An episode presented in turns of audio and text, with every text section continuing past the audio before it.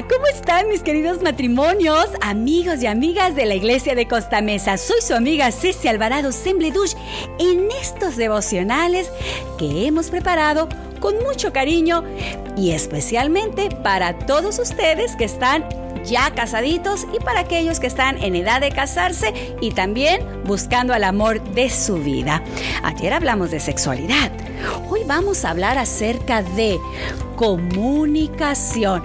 Uy, quiero decirte que esta palabra a veces es complicada porque nadie duda de que la comunicación ocupa el centro de las relaciones interpersonales. Ya deja tú del matrimonio, de todo lo que nos rodea, en el trabajo, en la escuela, en la casa, pero hablando de pareja, la comunicación es el modo de intercambiar mensajes que van a proporcionar satisfacción y felicidad o por el contrario, van a causar daño y resentimiento.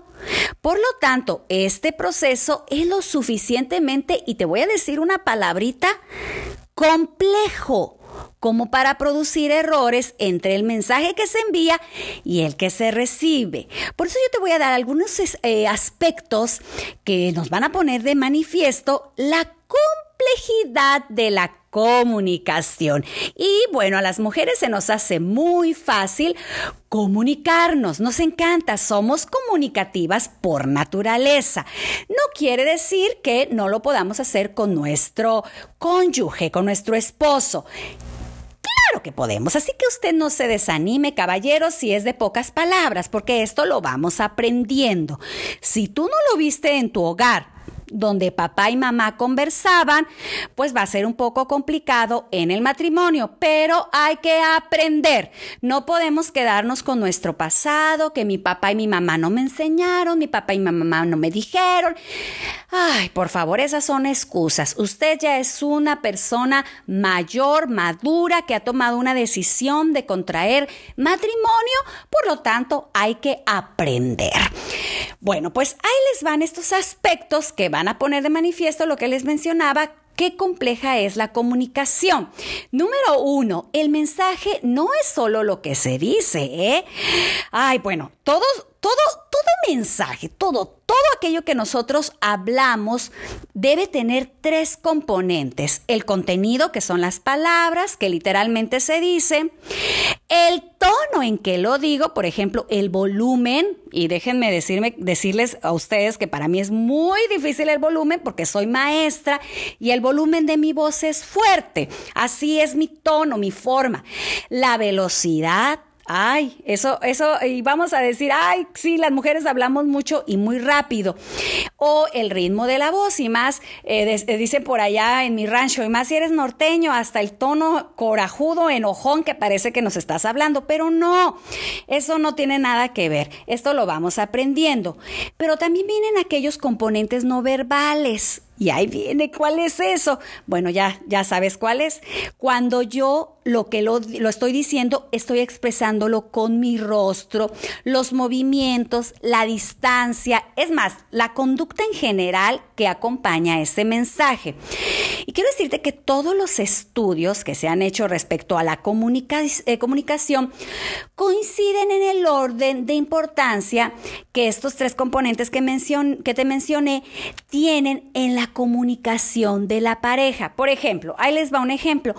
Margarita está seria y taciturna cosa fuera de lo normal en ella, porque pues Margarita es muy alegre, siempre está muy vivaracha. Cuando su marido le pregunta, ¿qué te, qué te pasa? ¿Les ha sucedido a ustedes, muchachas o caballeros? Yo sé que sí. Ella contesta, hasta acá los escuché, nada. Está claro que el contenido de sus palabras no corresponden a qué? A su rostro, a la forma corporal que ella está sintiendo, porque no es real. Por tanto, hemos de atender a los otros indicadores para recabar la información que realmente eh, le pasa a Margarita. No, Margarita, amor, yo siempre te veo muy alegre y ahora te veo que estás muy seria y andas lenta. ¿Qué te pasa, amor? Cuéntame, chiquita. Y bueno, Contrario también, a ver, eh, Lalo, ¿qué tienes, amor? Tú siempre eres tan alegre y ahora vienes tan serio, amor, ¿qué sucede? Y entonces empieza la comunicación. Ahí viene el número dos. Todo mensaje usa un código. Ah, bueno, quien te envía el mensaje pone el contenido de su pensamiento en un código y el que lo recibe ha de interpretarlo utilizando el mismo código. Por ejemplo, Armando le dice a su esposa, Venga muchacha, no lo pienses más.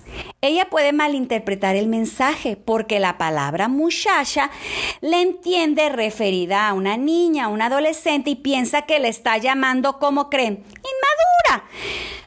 Mientras que en la región donde Armando se crió, ese término se usa de forma cariñosa para los adultos. Ahí entendemos, ¿verdad? Número tres, hay mensajes con un fuerte componente emocional. Por ejemplo, cuando el contenido del mensaje casi nunca refleja las emociones. Hemos de, observar, por decirlo así, los componentes no verbales los que les mencionaba hace un momento, para averiguar dichas emociones. Por ejemplo, cuando Luisa habla de sus padres, se enternece y a veces se le saltan las lágrimas. Para Luisa sus padres son muy importantes y esas lágrimas significa que está orgullosa de ellos. Sin embargo, su esposo puede pensar que hay algún problema o eh, algún traumita por ahí infantil en relación con los padres de ella. Y entonces ahí empiezan los problemas. Hay que ver detrás del mensaje ese componente emocional. Número 4. El mensaje lleva consigo una intencionalidad. Con la excepción de los mensajes estereotipados, por ejemplo, hola, ¿qué tal? ¿Cómo estás? Bueno, la mayoría de los contenidos tienen una intención específica. Y esta no es solo para el emisor, sino también para el que recibe, el receptor, que debe interpretar el mensaje. Y ahí les va el ejemplo. Eh, cuando María llega del trabajo a casa, le dice a su esposo, ¡Ay, estoy cansada! Y no es que esté excesivamente cansada, sino que quiere hacer una llamada de atención para que su marido muestre interés y le dé pues una conversación, un masajito en los piecitos. Sin embargo, él con distintas intenciones, hace una interpretación diferente. Ya me está anunciando que no quiere tener relaciones conmigo esta noche. Él y no era el mensaje. Ella lo único que quería era un masajito en los pies, una limonadita. Y él que interpretó, ya esta mujer hoy en la noche no va a querer tener relaciones. Pero ¿qué tal si ella dice, ay amor, vengo tan cansada, dame un masajito en los pies para que hoy en la noche yo esté lista para ti, ¿cierto? Y ya cambió la cosa. Número 5. La interpretación va a depender de la calidad de la relación. ¿Cómo es eso? Bueno, cuando la relación es óptima, no hay errores en la comunicación, pero si la relación se va deteriorando hasta las palabras más dulces, se van a interpretar mal. Así cuando la relación es positiva, pues no hay problema alguno si ella afirma, por ejemplo, Raúl, no seas tan maniático y perfeccionista. Ahora bien, si la relación viene resquebrajándose y él llega con un ramo de flores, haciendo pues eh, palabritas bonitas, bien podría preguntarse ella, ¿y a qué viene esto? ¿Por qué me trae flores? ¿Qué será lo que quiere?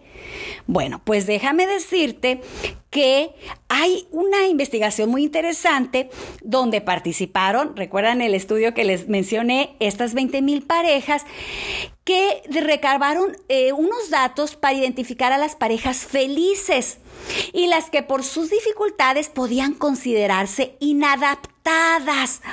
Ay, así que quieren saber cuál es eso. Bueno, pues dejen decirles que la mayoría de las parejas felices estaban de acuerdo con las siguientes frases. pongan mucha atención, matrimonios de Costa Mesa. Bueno, pues estas son las frases. Frase número uno. Estoy satisfecho, satisfecha con la forma en que me habla mi marido o mi mujer. Número dos, ustedes van a decir, ¿estoy de acuerdo? No estoy de acuerdo. Número dos, mi marido, mi esposa no hace comentarios humillantes sobre mi persona. Número 3. No tengo problemas en pedir a mi marido a mi esposa lo que deseo. Me resulta sencillo expresar a mi marido o a mi esposa mis verdaderos sentimientos. Por su parte, déjenme decirle, mis queridos matrimonios, del 10 al 12% de las parejas inadaptadas contestaron afirmativamente a estos pensamientos. Bueno, ¿qué quiere decir esto? Pues la conclusión apunta a la clarísima relación entre la comunicación y el éxito en la pareja. Otros estudios que fueron muy similares a este que les mencioné también ponen de manifiesto que las parejas de éxito hablando de la comunicación, que no es lo mismo que les mencioné hace un devocional atrás, se hablan duramente, eh, perdón, se hablan, perdón, no es duramente, se hablan durante más tiempo que las parejas con problemas. Por eso es tan importante hablar como matrimonio, converse, chismorre, lo que usted quiera, pero platiquen, platiquen, platiquen, platiquen. Otra cosa, otra frase que, se, que, que como estudio se hizo es que estas parejas de éxito saben mejor escuchar y discernir los sentimientos y las emociones del otro. Aquí entra la madurez. Hablan no solo de los hijos y del trabajo, sino de una amplia gama de temas. Por eso hay que leer, por eso hay que salir, por eso hay que como pareja hacer actividades que haya tema de qué hablar. Mantienen los canales de comunicación abiertos. ¿Qué quiere decir eso? Bueno, esto quiere decir que van a permitir un diálogo constante. No van a estar, a mí no me dices nada, tú nunca me entiendes, tú nunca me dices nada. No, hay que hablar y esto se trabaja. Esto lo aprendemos muchas veces en el matrimonio. Otra parte es que hacen un buen uso de la comunicación no verbal. Y esto es tan importante. Uno de los secretos de una buena comunicación, mis queridos matrimonios, es mantener conversaciones a todos los niveles de pro profundidad. Así que esto lo voy a ver en el devocional de mañana, porque es algo muy amplio en la parte comunicativa como matrimonio. Nosotros tenemos que aprender a comunicarnos. Nunca, pero nunca pongas como excusa que tus padres no te enseñaron, que tú eres serio, seria, que no eres de muchas palabras. Hay que aprender. Esto lo tenemos que aprender. Y si es de pocas palabras, tu compañero, tu compañera, respétalo, pero cuando hable, habla, déjalo que lo haga. Bueno, mis queridos amigos, mañana voy a continuar con la segunda parte de la comunicación. Padre Celestial, Gracias por darnos la oportunidad de comunicarnos como matrimonio. Muchos seguramente tienen problemas en esta parte tan importante y solamente la comunicación que tienen es para pelear. Padre Celestial, como lo hemos dicho en todos estos devocionales y lo hemos pedido en oración, que tú seas el centro de nuestro matrimonio para que podamos comunicarnos de una forma eficaz, así como lo hacemos contigo. Quédate en nuestro hogar, quédate en nuestro matrimonio. Necesitamos ávidamente de ti. Necesitamos de tu comunicación, pero sobre todo, Padre Celestial, necesitamos de tu amor y de tu poder en nuestro matrimonio. Todo te lo agradecemos y también te lo pedimos en el nombre de Jesús. Amén. Bueno, nos vemos mañana con la segunda parte de la comunicación en pareja. Adiós.